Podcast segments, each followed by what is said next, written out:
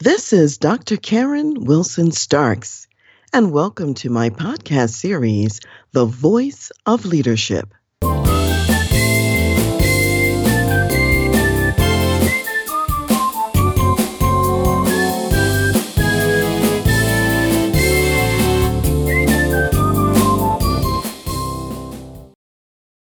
Today, we are at the end of the month of April, and I thought it might be fun to do a segment on transformation ideas from Passover and Easter. What can we learn from both of these holidays and both of these experiences? When I think of Passover, I actually think of an old proverb which says, Strike while the iron is hot.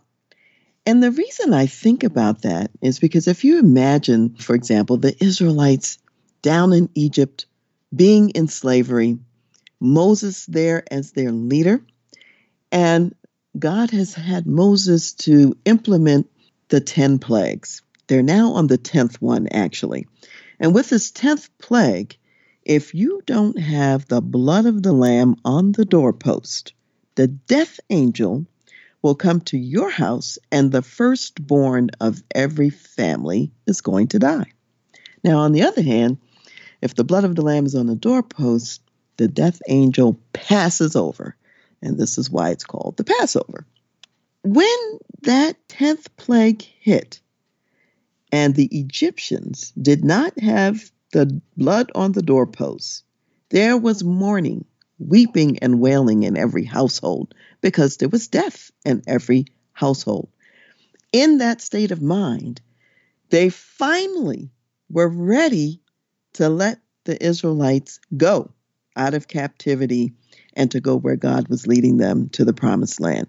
And in that state, when the Israelites left, they left with great wealth and all kinds of resources that they were going to need on the journey it was the perfect time to get out of Dodge. Now, if we think about that, there are some perfect times in business as well. Some perfect times to do something. And if we miss those perfect times, we won't have the same benefits as we would have had had we taken advantage of the perfect time.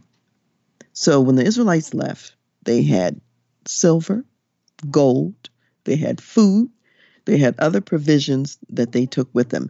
And they didn't have time to sit around and think about it. They even had to take the bread before they could put any yeast in it and let it rise, and hence the unleavened bread. And so that's how fast they had to go. So if you think about it from an industry perspective, if you, let's say, are a computer company, and back in the day, you said to yourself, there's never going to be a time when people are going to need personal computers and there's going to be a computer on every desk. Well, you might have missed the window of opportunity to really benefit. Or maybe you were the best buggy whip maker out there. And as people were transitioning away from horses and buggies and you didn't catch that memo, you might have been making the most jeweled and beautiful buggy whips, but no purpose for them anymore. So that strike while the iron is hot. That's an important lesson to learn from the Passover so that you leave with the most resources at the right time. Lesson number one. Lesson number two, we learn from Easter. And in the Easter context, we see Jesus Christ, who's actually being crucified on the cross, and he's being raised on the third day. So he's dying in a sense that he's being planted, if you will, in the grave in the same way that a seed gets planted. A seed gets planted, and in a metaphoric sense, it appears to be dead.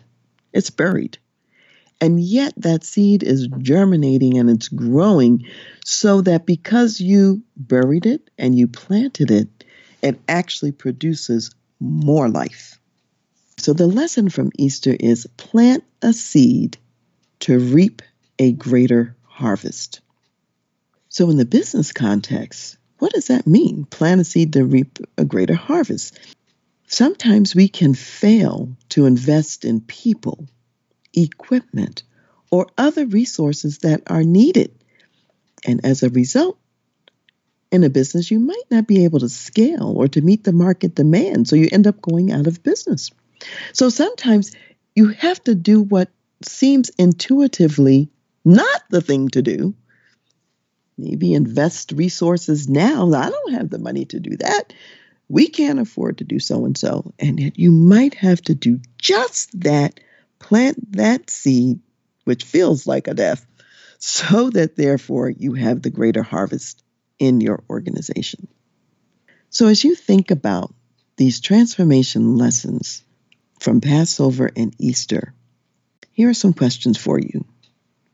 Number one, in your business right now, where is your time limited opportunity? Your chance to stretch forward with the greatest momentum. What open window can't you afford to miss? Number two, where do you need to invest now, though it will cost you more than you think you can afford? On the other hand, what is the cost of not investing? Because we want to remember that an investment is not really a cost because you're going to get a return on that investment. Transformation and leadership lessons are embedded all around us. They're in lessons from holidays, and as you've heard me in previous podcasts, also in past leaders when we've talked about Dr. Martin Luther King, Abraham Lincoln, George Washington, Frederick Douglass, and many other people. And so going forward, I'd like to also include some leadership lessons from those spiritual leaders that we encounter in the Bible. And so you may hear some more of those. Now, if you happen to be a person of faith, then that might be refreshing and a great thing for you. And if perhaps you're a little more secular in your perspective, I invite you to stay tuned because there really is something in this for all of us. And in the meantime, I also invite you, no matter where you are on the spectrum, to give me your feedback. How did you feel about even this segment on transformation lessons from Passover and Easter? And how would you feel about hearing about more leaders of faith? So I look forward to hearing from you and your input.